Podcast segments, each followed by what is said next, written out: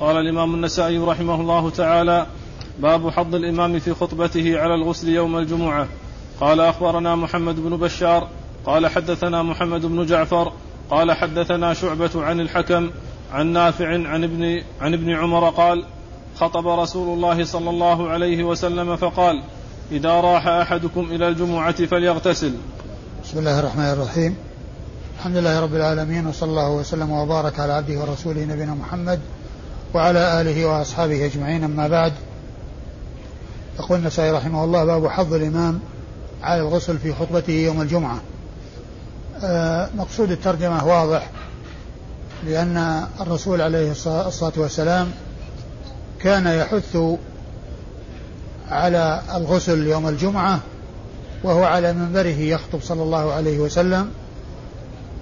وقد أورد فيه النسائي حديث عبد الله بن عمر رضي الله عنهما أن النبي عليه الصلاة والسلام قال إذا راح أحدكم إلى الجمعة فليغتسل. وهذا أمر منه عليه الصلاة والسلام في الاغتسال آه لمن يذهب إلى الجمعة.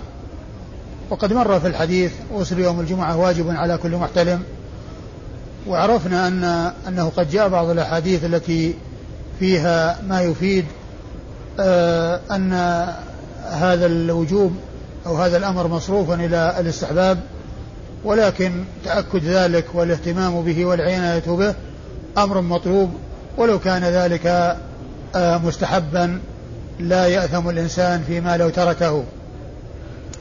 وقوله عليه الصلاة والسلام إذا راح أحدكم أي ذهب لأن راح تأتي بمعنى ذهب في أي وقت في أي وقت وتأتي في آه الذهاب في آخر النهار وغالبا ما يكون الاتيان بها آه يعني في السير آخر النهار إذا كان معها غدا يعني إذا غدا أو راح إذا قيل غدا أو راح فإن هذه تفيد بأن المقصود بها الرواح.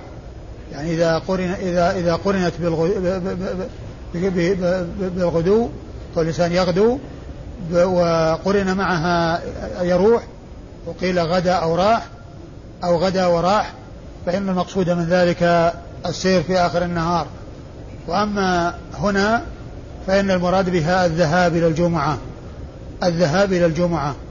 ومن المعلوم أن التبكير للجمعة يكون في أول النهار وليس في آخر النهار الذي يبدأ من الزوال الذي هو العشي لأن العشي يبدأ من الزوال. وقد جاء في الحديث في قصة ذي اليدين أن الرسول صلى الله عليه وسلم صلى إحدى صلاتي العشي أي الظهر والعصر لأنهما يقعان في آه، بعد نصف النهار وما بعد نصف النهار يقال له العشي ويقال له الرواح أو الذهاب إليه يقال له الرواح. آه، الحاصل أن كلمة راحة في الحديث معناها ذهب وليس المقصود منها راحة بمعنى أنه سار في آخر النهار أو بعد الزوال. آه، آه، أما إسناد الحديث فيقول النسائي وكون النبي عليه الصلاة والسلام خطب بذلك على المنبر هذا يدل على أهمية الاغتسال وعلى عظم شأنه وأنه وأن الرسول صلى الله عليه وسلم حث عليه وهو على المنبر. وفيه بيان السنن على المنابر وأن الرسول عليه الصلاة والسلام كان يبين سنته في مختلف المجالات على المنابر وفي المناسبات المختلفة وقد أدى ما عليه صلوات الله وسلامه وبركاته عليه على التمام والكمال وكون النبي صلى الله عليه وسلم خطب وحث على الاغتسال يدل على آه، حث على الاغتسال في الخطبة يدل على أهميته وعظم شأنه. وأما إسناد الحديث فيقول النسائي أخبرنا محمد بن بشار. أخبرنا محمد بن بشار وهو الملقب بن دار البصري وهو ثقة أخرج حديثه أصحاب الكتب الستة بل هو شيخ لأصحاب الكتب الستة. أصحاب الكتب الستة رووا عنه جميعا مباشرة وبدون واسطة وهو من صغار شيوخ البخاري لأنه مات قبل وفاة البخاري بأربع سنوات. البخاري توفي سنة 256 ومحمد بن بشار الملقب بن دار توفي سنة 52 و200 عن محمد بن جعفر ومحمد بن جعفر هو غندر الملقب غندر وهو ثقة حديثه عند أصحاب الكتب الستة. يروي عن شعبة وهو ابن الحجاج الواسطي البصري وهو ثقة آه، حجة ووصف بأنه أمير المؤمنين في الحديث. وهو من أعلى صيغ التعديل وأرفعها وحديثه عند أصحاب الكتب الستة. عن؟ عن نافع. آه، عن, الحكم. عن الحكم وهو ابن عتيبة الكندي الكوفي.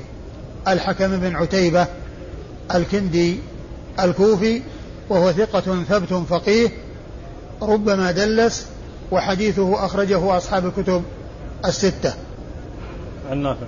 عن نافع وهو مولى بن عمر مولى عبد الله بن عمر رضي الله تعالى عنهما وهو ثقة ثبت أخرج حديثه أصحاب الكتب الستة.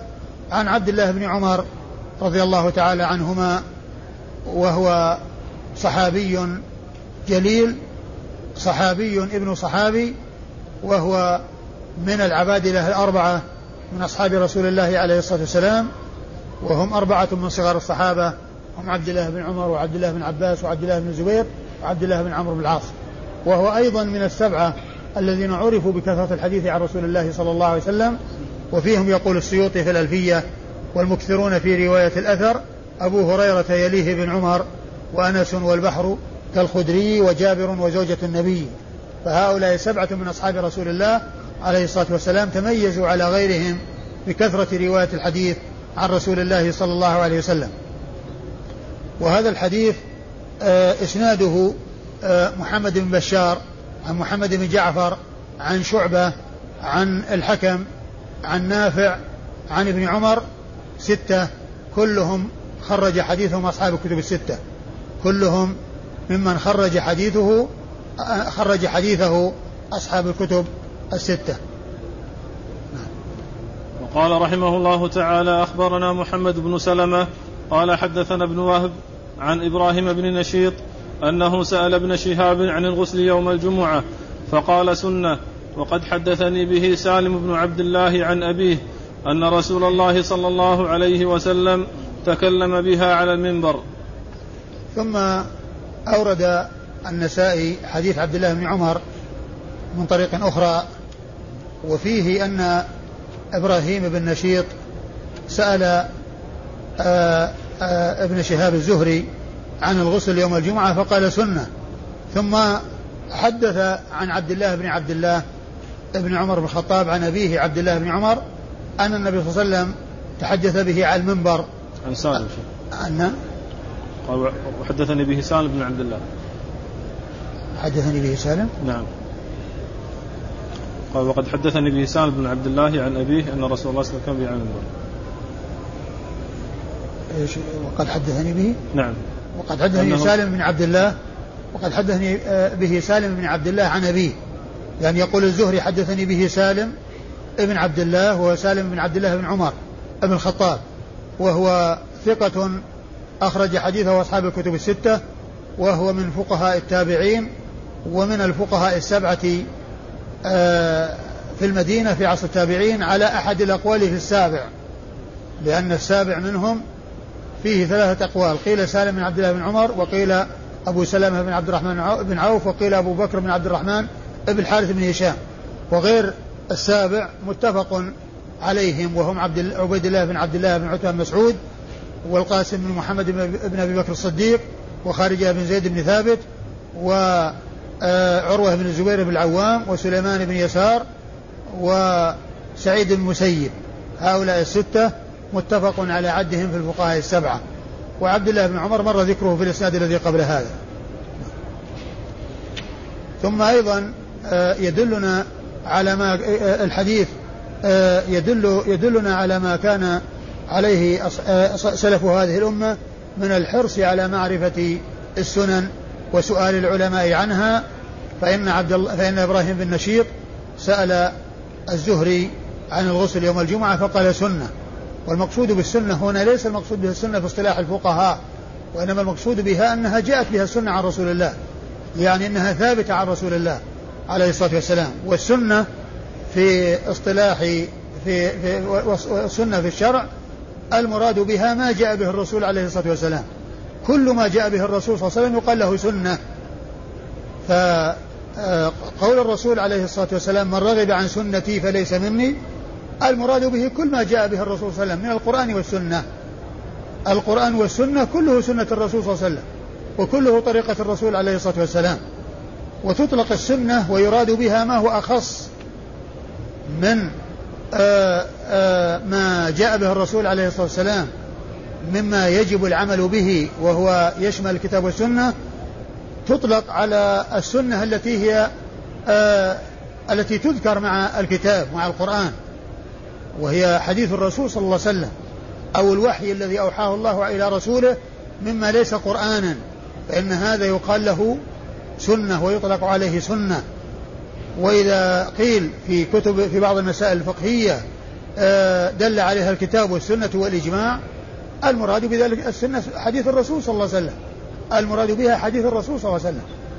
فإذا السنة تطلق ويراد بها كل ما جاء به الرسول عليه الصلاة والسلام ومن ذلك قوله من رغب عن سنتي فليس مني وتطلق ويراد بها ما آه، السنة التي هي شقيقة القرآن والتي آه، تذكر مع القرآن والتي يقول فيها الرسول عليه الصلاة والسلام تركت فيكم ما إن تمسكتم به لن تضلوا كتاب الله وسنتي وكذلك قول الفقهاء في المسائل الفقهية دل عليها الكتاب والسنة والإجماع فإن المراد بالسنة الحديث.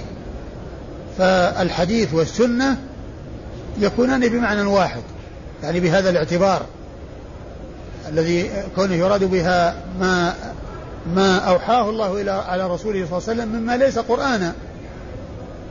و آه، وتطلق باصطلاح الفقهاء على المندوب والمستحب يعني المأمور به الذي ليس بواجب الذي آه الذي هو دون الواجب وهو المستحب. هذا يراد به سنة. يقال مسنون أو يسن. يقال يسن يندب يستحب. هي عند الفقهاء بمعنى واحد.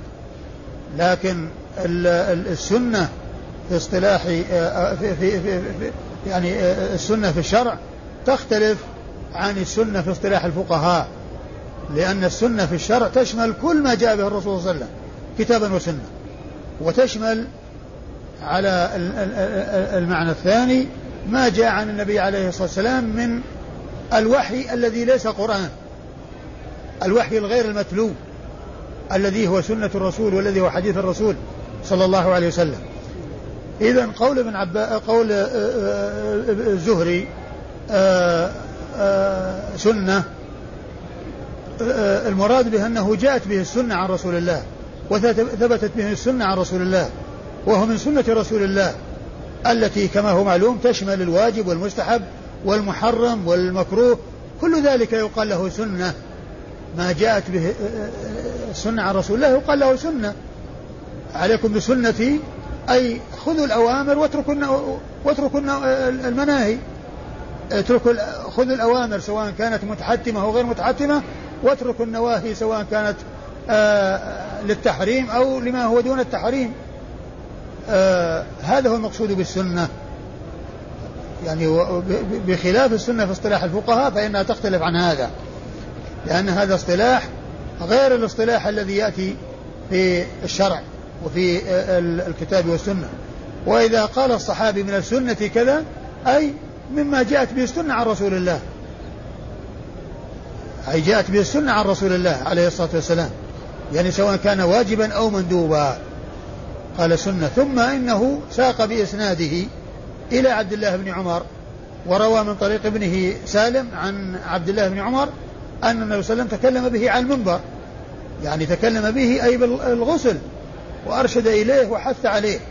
كما تقدم في الحديث الذي قبل هذا من, آه، من راح إلى الجمعة فليغتسل.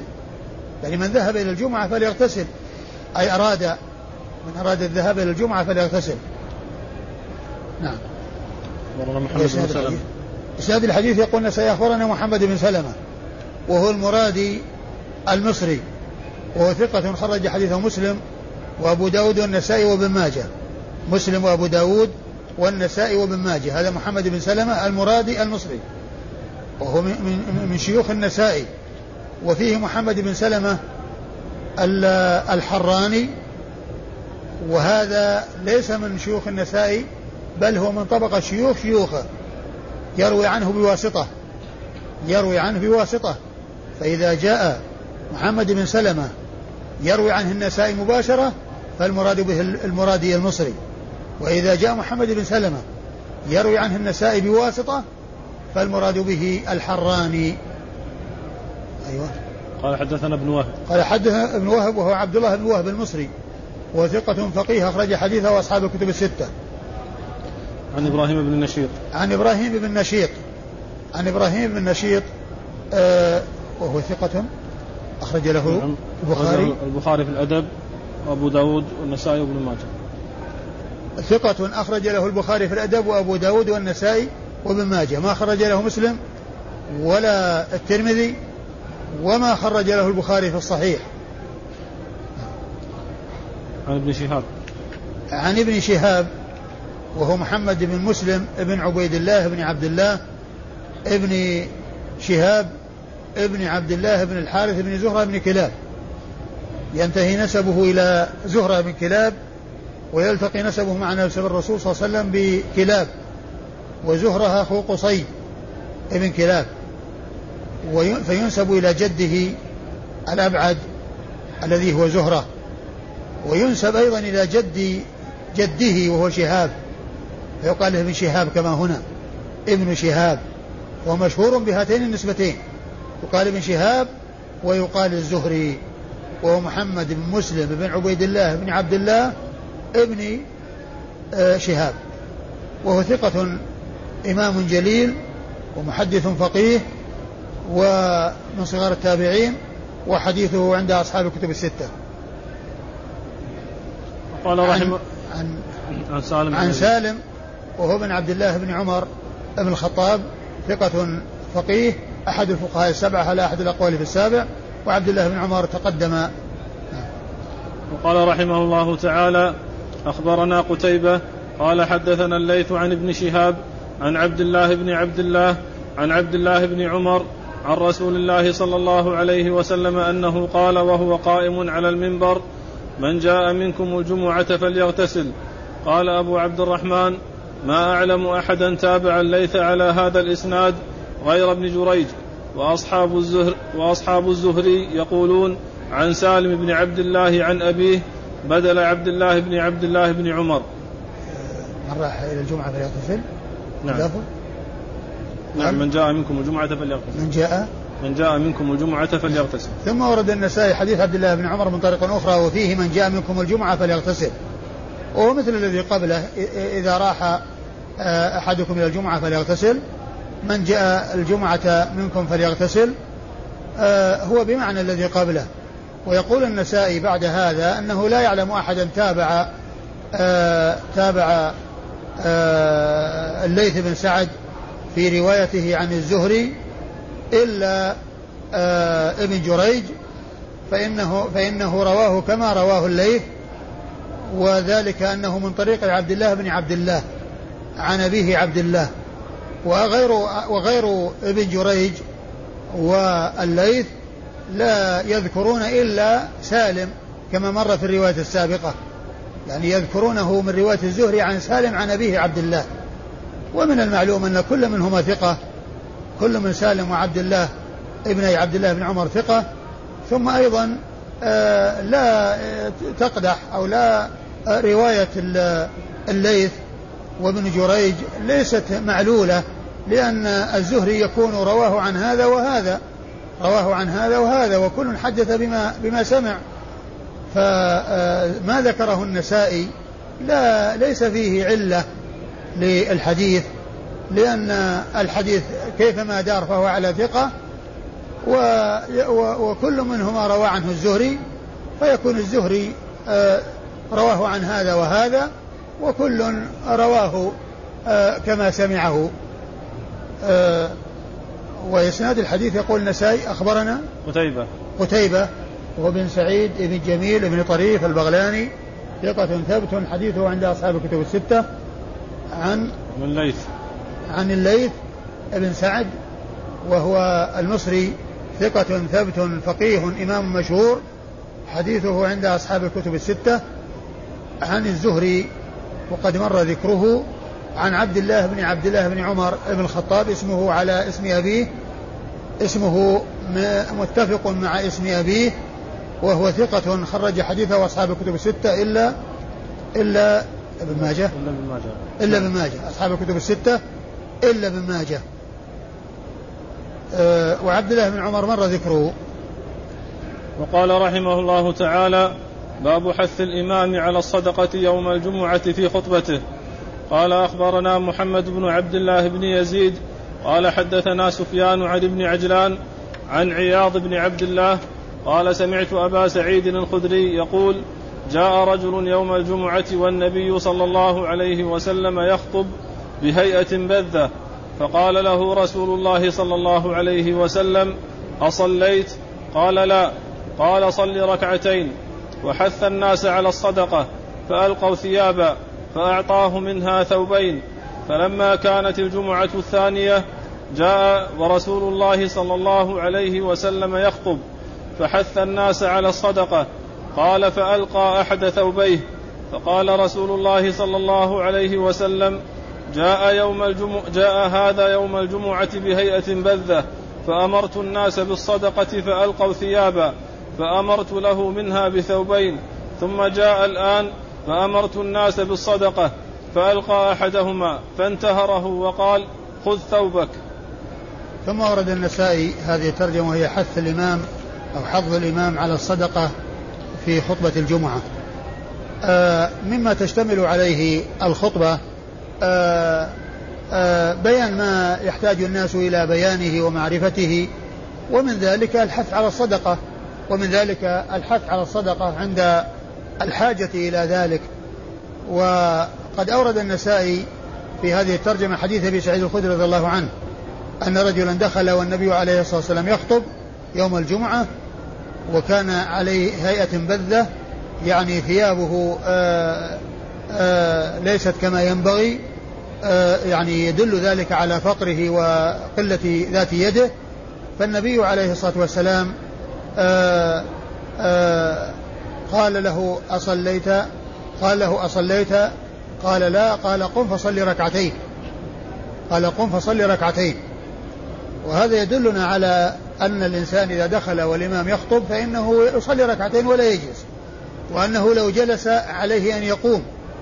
يعني إذا إذا إذا نسي أو يعني فعليه أن يقوم. لأن النبي عليه الصلاة والسلام أمر بهذا أن يقوم وأن يصلي ركعتين. أمره أن يصلي ركعتين. هذا يدلنا على أن تحية المسجد في حال خطبة الجمعة أنها لا تسقط وأن على الإنسان أن يأتي بها لأن النبي عليه الصلاة والسلام أرسل هذا أمر هذا الرجل بأن يصلي ركعتين. ثم إن النبي عليه الصلاة والسلام حث على الصدقة في خطبته فألقوا ألقوا ثيابا أي الحاضرون ألقوا ثيابا لأنهم يلبسون يعني يلبسون ثوبين. وقد مر أن الرسول صلى الله عليه وسلم سئل أيصلي الرجل في ثوبين؟ قال وأيكم يجد ثوبين؟ يعني لو كان أنه يعني ما يصلى إلا في ثوبين من الذي يتمكن أنه يجد ثوبين ويصلي في ثوبين؟ لكن الإنسان يصلي في ثوب واحد وإن صلى في ثوبين يعني فلا بأس. فكان يكون عليهم يعني على الواحد منهم ثوبان. فيلقون عندما يحث الرسول على الصدقة وليس عندهم إلا ثيابهم فإنهم يلقون بعض ثيابهم التي عليهم. يلقون بعض ثيابهم التي عليهم. وهذا يدلنا على مبادرتهم إلى الخير. مبادرة أصحاب الرسول صلى الله عليه وسلم إلى الخير. وأنهم عندما يسمعون الحث على الصدقة آه ولا يجد الإنسان ما يتصدق به إلا بعض ثيابه فإنه يلقي بعض ثيابه ويتصدق بها. فهم سباقون إلى الخير رضي الله عنهم وأرضاهم.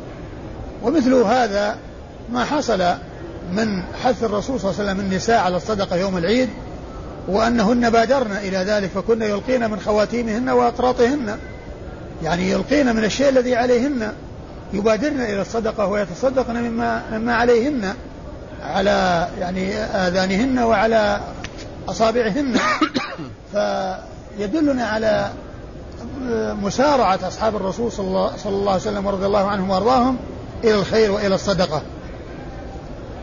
فأمر النبي عليه الصلاة والسلام له بثوبين يعني تجمع ثياب وهو أمر له بثوبين ثم إن هذا الرجل دخل في الجمعة الأخرى والنبي عليه الصلاة والسلام حث على الصدقة فتصدقوا وألقوا ثيابا وهذا الذي عليه هذان الثوبان اللذان يعطيهما في الجمعة الماضية لفقره ولحاجته قام وبادر وألقى واحدا منها.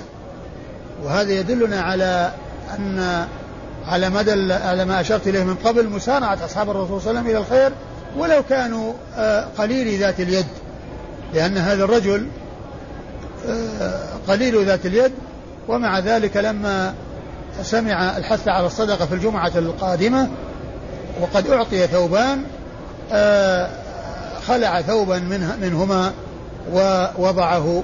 فالرسول صلى الله عليه وسلم قال انظروا إلى هذا في الجمعة الماضية كذا وكذا فأعطيناه ثوبين ثم أمر ثم ثم أمرنا بالصدقة أو أمرنا بالصدقة.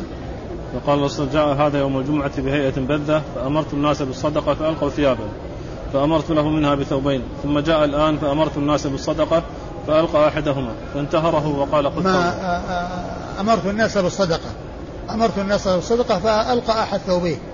فانتهره يعني تكلم يعني رفع صوته وقال خذ ثوبك. يعني أنت أنت أولى به أنت أولى به من غيرك. وهذا يدل على أن الإنسان إذا كان محتاج فهو أولى من غيره. أولى من غيره لا سيما وهو قد أعطيه من قبل وهو بحاجة إليه. آه الحاصل أن آه أن الحديث مطابق للترجمة من جهة حث الرسول صلى الله عليه وسلم على الصدقة وذلك في خطبتين. خطبتين من خطب الجمعة. يعني في يومين. حث على الصدقة في الجمعة الأولى ثم حث على الصدقة في الجمعة الثانية.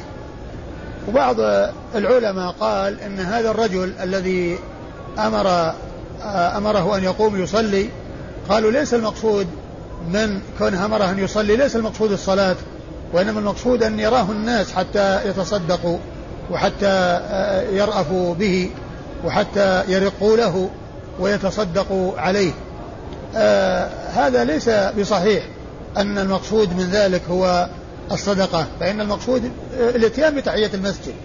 ولهذا الرسول سأله قال أصليت؟ لأن لو كان الأمر يعني يتعلق بكونه آه، يراد الرفق به والإحسان إليه لقال له قم صلي ركعتين. يعني يمكن إذا كان صلى الناس ما تنبهوا له لكنه قال أصليت قال لا قال قم فصلي. إذا القضية قضية آه، كونه مأمورا بأن يصلي وليس المقصود انه المقصود من كونه يقوم ليراه الناس ويتصدقوا عليه. والرسول عليه الصلاة والسلام حث على الصدقة وأعطاه من الصدقة ما أعطاه الذي تجمع وأن المقصود بالحث هو وحده بل هو وغيره هو وغيره. هذا الحديث؟ أخبرنا محمد بن عبد الله. أخبرنا؟ أخبرنا محمد بن محمد بن عبد الله بن يزيد. أخبرنا محمد ابن عبد الله بن يزيد وهو ثقة أخرج حديثه أبو داود والنسائي. عند الشيخ النسائي وابن ماجه. النسائي وابن ماجه. النسائي وابن ماجه. محمد بن عبد الله بن يزيد ثقة خرج حديثه النسائي وابن ماجه.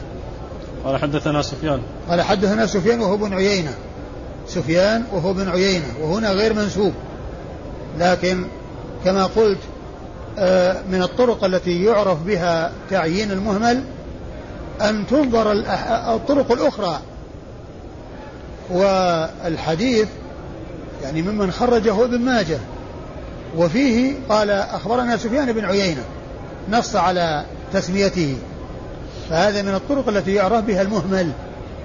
إذا عرفت طرق الحديث وتتبعت يعني قد يكون في بعضها التنصيص على نسبه فيتبين المراد ويتبين المقصود.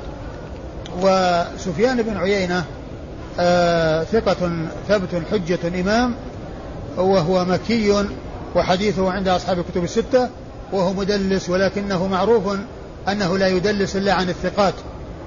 وذكر سفيان غير منسوب يسمى المهمل في علم المصطلح. المهمل وبخلاف المبهم المبهم هو الذي لا يسمى الرجل. مثل يقال حدثني رجل أو حدثني ثقة. هذا مبهم لأنه ما سمي. لكن إذا سمي ولم ينسب قيل له المهمل. قيل له المهمل. ومعرفة المهمل تكون إما بتتبع طرق الحديث ويوجد التنصيص على أحد الأشخاص المحتمل لأن يكونوا يعني الراوي منهم أو ينظر بالشيوخ والتلاميذ ويعرف من يكون له ملازمة ومن يكون له إكثار في الرواية فإنه يحمل عليه. عن ابن عجلان. عن ابن عجلان هو محمد بن عجلان المدني وهو صدوق أخرج حديثه أصحاب البخاري تعليقا ومسلم وأصحاب السنة الأربعة. عن عياض بن عبد الله. عن عياض ابن عبد الله. آه، عياض بن عبد الله ابن سعد بن أبي سرح وهو ثقة أخرج حديثه البخاري. أصحاب الكتب الستة نعم. أصحاب الكتب الستة. كلهم؟ أصحاب الكتب الستة كلهم. الكتب الستة؟ نعم. أخرج أخرج حديثه أصحاب الكتب الستة. خرج حديثه أصحاب الكتب الستة. عياض بن عبد الله ابن سعد بن أبي سرح. قال سمعت أبا سعيد. الخدري قال سمعت أبا سعيد الخدري آه، وهو صاحب رسول الله عليه الصلاة والسلام وهو مشهور بكنيته وبنسبته. فيذكر أحيانا بالنسبة والكنية وأحيانا بالكنية فقط. فيقال كثيرا أبو سعيد الخدري ويقال في بعض الأحيان أبو سعيد بدون النسبة واسمه سعد بن مالك بن سنان. سعد بن مالك بن سنان. وهذا من أنواع علوم الحديث. يعني كون الشخص مشهور بنسبته أو اسمه وكنيته فيعرف اسمه. يعني يحتاج إلى معرفة اسمه. وقد يكون الشخص معروفا باسمه ليس مشهورا بالكنية فيحتاج إلى معرفة الكنية. وهذا من آه، قبيل من اشتهر بالكنية فيحتاج إلى معرفة اسمه. واسمه سعد بن مالك بن سنان الخدري وهو أحد السبعة المعروفين بكثرة الحديث عن رسول الله صلى الله عليه وسلم. من أصحابه الكرام رضي الله عنهم وأرضاهم وقال رحمه الله تعالى مخاطبة الإمام رعيته وهو على المنبر. قال أخبرنا قتيبة قال حدثنا حماد بن زيد عن عمرو بن دينار عن جابر بن عبد الله قال بين النبي صلى الله عليه وسلم يخطب يوم الجمعة إذ جاء رجل فقال له النبي صلى الله عليه وسلم صليت؟ قال لا. قال قم فاركع. جابر؟ نعم. ثم ورد النسائي هذه الترجمة وهي مخاطبة الإمام الرعية وهو يخطب يوم الجمعة. يعني كونه يحدثهم ويتكلم معهم ويسأل ويجاب هذا هو المقصود بالترجمة. وأورد النسائي فيه حديث جابر بن عبد الله أن رجلا دخل والنبي صلى الله عليه وسلم يخطب فقال له أصليت؟ قال لا. قال قم فاركع. قال قم فاركع. أي فصلي أي تحية المسجد. فالرسول خاطبه. الرسول قال له أصليت؟ قال لا. قال أركع. ففيه مخاطبة الإمام رعيته ويخطب. مخاطبة الخطيب الناس عند الحاجة إلى ذلك.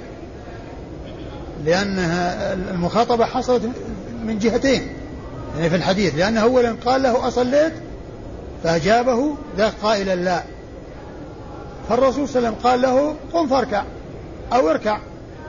يعني ففيه مخاطبة الإمام. وهذا يدلنا على أن كلام الإمام مع الرعية وكلام أحد الناس أو بعض الناس مع الإمام وهو يخطب أنه لا بأس به. لأنه سبق لأنه سبق أن جاء يعني في الحديث أو آآ آه، آآ آه، أن آه، أن رجلا دخل والرسول يخطب فقال يا رسول الله هلكت الأموال هلكت الأموال وحصل كذا وكذا فادعوا الله أن يغيثنا. فتكلم معه وخاطبه. ففي مخاطبة الإمام مخاطبة الخطيب للناس ومخاطبة بعض الناس للخطيب ذلك لا بأس به. وليس من قبيل كون الإنسان يتكلم والرسول أمر بالإنصات. قال من لم ينصت فقد لغى. فإن هذا ليس من هذا القبيل لأن هذاك في الكلام مع الناس. أما الكلام مع الإمام فقد جاءت به السنة عن رسول الله صلوات الله وسلامه وبركاته عليه. الحديث واضح الدلالة على الترجمة. آه وإسناد الحديث. أخبرنا قتيبة. أخبرنا قتيبة وقد مر ذكره. قال حدثنا حماد بن زيد. قال حدثنا حماد بن زيد. حماد بن زيد هو البصري. وهو ثقة ثبت أخرج حديثه أصحاب الكتب الستة. عن عمرو بن دينار. عن عمرو بن دينار. وعمرو بن دينار هو المكي. وهو ثقة ثبت حديثه عند أصحاب الكتب الستة. عن جابر بن عبد الله. عن جابر بن عبد الله الأنصاري صاحب رسول الله عليه الصلاة والسلام صحابي ابن صحابي. وحديثه آه، وهو آه، آه، من السبعة المعروفين بكثرة الحديث عن رسول الله عليه الصلاة والسلام من أصحابه الكرام رضي الله عنهم وأرضاهم. وقال رحمه الله تعالى أخبرنا محمد بن منصور قال حدثنا سفيان قال حدثنا أبو موسى إسرائيل بن موسى. قال سمعت الحسن يقول سمعت أبا بكرة يقول لقد رأيت رسول الله صلى الله عليه وسلم على المنبر والحسن معه وهو يقبل على الناس مرة وعليه مرة ويقول إن ابني هذا سيد. ولعل الله أن يصلح, بي أن يصلح به بين فئتين من المسلمين عظيمتين. ثم ورد النسائي حديث أبي بكرة رضي الله عنه وفيه أنه كان يخطب على المنبر ومعه الحسن بن علي بن أبي طالب رضي الله تعالى عنهما فكان ينظر إليه مرة وإلى الناس مرة يعني يحمله حامله ويخطب فينظر إليه ثم ينظر إلى الناس. وقال عليه الصلاة والسلام وهو يخاطب الناس إن ابني هذا سيد ولعل الله أن يصلح به بين فئتين من المسلمين, عظيمتين. فمقصود الترجمة قول كون النبي صلى الله عليه وسلم قال وهو يخاطب الناس إن ابني هذا سيد. يعني ففيه مخاطبة الإمام للرعية مخاطبة الإمام للرعية لأنه كان عليه الصلاة والسلام يخاطبهم بهذا لأن هذا ليس من الخطبة. وليس من موضوع الخطبة وإنما بالمناسبة يعني معه هذا الابن وكان ينظر إليه وينظر إلى الناس وقال إن ابني هذا سيد ولعل الله أن يصلح به بين فئتين من المسلمين, عظيمتين. آه، فالحديث دال على الترجمة من هذه الجهة وهي مخاطبة الإمام للرعية. والحديث أيضا دال على ما كان عليه الرسول الكريم عليه الصلاة والسلام من الشفقة. والرحمة بالصغار فإنه آه، عطف على ابن ابن ابن ابنته ابنه ابنه ابن ابنته الحسن بن علي رضي الله تعالى عنه. وفيه أيضا آه، آه، وصفه بأنه سيد. وهذا يدلنا على أن إطلاق مثل هذا اللفظ على الناس أو على بعض المخلوقين أنه سائغ وعلى من يكون أهلا لذلك. ولا يجوز إطلاقه على من لا يستحقه مثل ما شاع في هذا الزمان من إطلاق السيد حتى على الكفار فضلا عن الفساق. يطلق, يطلق على الكفار أنهم سادة وكثيرا ما نسمع في الإذاعة السيد فلان السيد فلان وهم كفار. لا يؤمنون بالله أو آه، لا يؤمنون بمحمد عليه الصلاة والسلام يعني من اليهود والنصارى. فذلك لا يجوز وقد جاءت السنة في النهي عنه. عن رسول الله عليه الصلاة والسلام. ثم أيضا آه، الرسول عليه الصلاة والسلام آه، هذا الحديث يدل على الإخبار عن أمر مغيب. وقد وقع ذلك الأمر المغيب كما أخبر به الرسول عليه الصلاة والسلام. قد جاء في بعض الحديث وسيصلح الله به بين فئتين عظيمة المسلمين. هذا إخبار عن أمر لم يقع وقد وقع كما أخبر عليه الصلاة والسلام. فإنه لما حصل ما حصل بين أهل الشام والعراق وكان آه، بعدما توفي علي رضي الله تعالى عنه وأرضاه وتولى الأمر من بعده الحسن آه، آه، تنازل لمعاوية فاجتمع المسلمون على معاوية رضي الله تعالى عنه. فكان هذا من ما أخبر به الرسول عليه الصلاة والسلام مما أخبر به الرسول عليه الصلاة والسلام. فقد وقع كما أخبر وهذا من دلائل نبوته عليه الصلاة والسلام وهو أنه يخبر الأمر المستقبل فيقع طبقا لما أخبر به عليه الصلاة والسلام لأنه لا ينطق عن الهوى عليه الصلاة والسلام. ثم آه آه ثم أيضا آه قوله فئتين عظيمتين من المسلمين أو فئتين من المسلمين عظيمتين وفيه وصف الفئتين بأنهما مسلمتان وأنهم مسلمون وأنه ليس أحد منهم كافر بل هم مسلمون. يعني هذه الفئة مسلمة وهذه الفئة مسلمة. ولهذا كان آه، يقول سفيان بن عيينة رحمة الله عليه إن قول النبي صلى الله عليه وسلم من المسلمين يعجبنا جدا. إن قول النبي صلى الله عليه وسلم في هذا الحديث من المسلمين يعجبنا جدا. أي لأن فيه إطلاق الإسلام أو الحكم آه، على الفئتين بأنهما بأنهما مسلمتان. الذين علي ومن معه ومعاوية ومن معه هم مسلمون. وإن حصل بينهم القتال وإن حصل بينهم القتال وإن جرى بينهم ما جرى. فكل منهم اجتهد والمجتهد المصيب له أجران والمجتهد المخطئ له أجر واحد وكلهم مسلمون. والله تعالى أخبر في قوله وإن طائفتان من المؤمنين اقتتلوا فأصلحوا بينهم. وإن طائفتان من المؤمنين اقتتلوا. فهما طائفتان من المؤمنين اقتتلوا. والرسول صلى الله عليه وسلم قال ولعل الله أن يصلح به بين فئتين عظيمتين من المسلمين وفي بعض الروايات وسيصلح الله به بين فئتين عظيمتين من المسلمين. فكلمة من المسلمين هذه فيها بيان أن كل من الطائفتين هم من أهل الإسلام. وما خرج أحد منهم عن الإسلام. ولهذا يقول سفيان بن عيينة إن قول النبي صلى الله عليه وسلم من المسلمين في هذا الحديث يعجبنا جدا لأن فيه حكم على الطائفتين بالإسلام وأن ليس أحد ليسوا كفارا لا أهل الشام ولا أهل العراق الذين هم مع علي ولا الذين مع معاوية رضي الله تعالى عن علي ومعاوية وعن الصحابة أجمعين. أه أخبرنا أخبرنا محمد بن منصور. أخبرنا محمد بن منصور. محمد بن منصور هو الجواز المكي وهو ثقة حديثه عند النساء وحده. سبق أن ذكرت أن النسائي له شيخ آخر اسمه محمد بن منصور وهو الطوسي. إلا أن آه، الرواية عن سفيان الرواية عن سفيان وهو بن عيينة يعني يرجح أنه المكي. الجواز المكي لأنه من بلده وهذه من الأشياء التي يميز بها المهمل وهي كون الإنسان يكون يعني آه، يكون أقرب من ممن يكون ليس من بلده. لأن الذي يكون من بلده يكون على صلة به دائما ويأخذ عنه كثيرا والذي ليس من بلده يعني يراه يعني آه، مرة واحدة أو مرتين بحيث يعني يرحل لطلب العلم ويلقى ذلك الشيخ فيأخذ منه ما يأخذ. لكن ليس مثل الذي هو ملازم للشيخ ودائما مع الشيخ. آه، فمحمد بن منصور مكي وسفيان بن عيينة مكي. ومحمد بن آه، ومحمد بن منصور طوسي الثاني.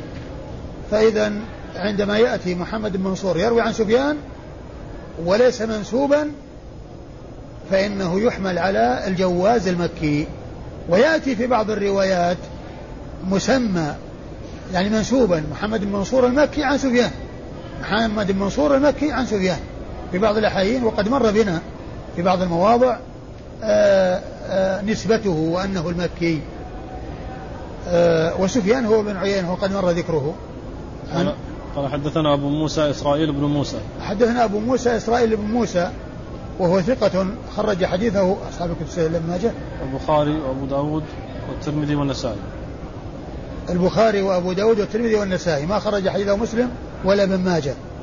وأبو موسى إسرائيل بن موسى ممن وافقت كنيته اسم أبيه. ممن وافقت كنيته اسم أبيه. وهذا نوع من أنواع علوم الحديث وفائدته ألا يظن التصحيف لو جاء في بعض الروايات إسحاق إسرائيل أبو موسى. بدل إسرائيل ابن موسى. يعني من لا يعرف أن كنيته توافق اسم أبيه يظن أن هذا تصحيف ابن صحفت إلى أبو. ابن صحفت إلى أبوه. فإذا عرف هذا يندفع هذا هذا التوهم. نعم. قال سمعت الحسن. قال سمعت الحسن. والحسن هو ابن أبي الحسن البصري وهو ثقة فقيه إمام وحديثه عند أصحاب الكتب الستة وهو يدلس ويرسل كثيرا عن أبي بكر. عن أبي بكرة صاحب رسول الله عليه الصلاة والسلام وهو نفيع بن الحارث الثقفي. نفيع ابن الحارث الثقفي صاحب رسول الله صلى الله عليه وسلم وحديثه عند أصحاب الكتب الستة. والله تعالى أعلم وصلى الله وسلم وبارك على عبده ورسوله نبينا محمد وعلى آله وأصحابه أجمعين.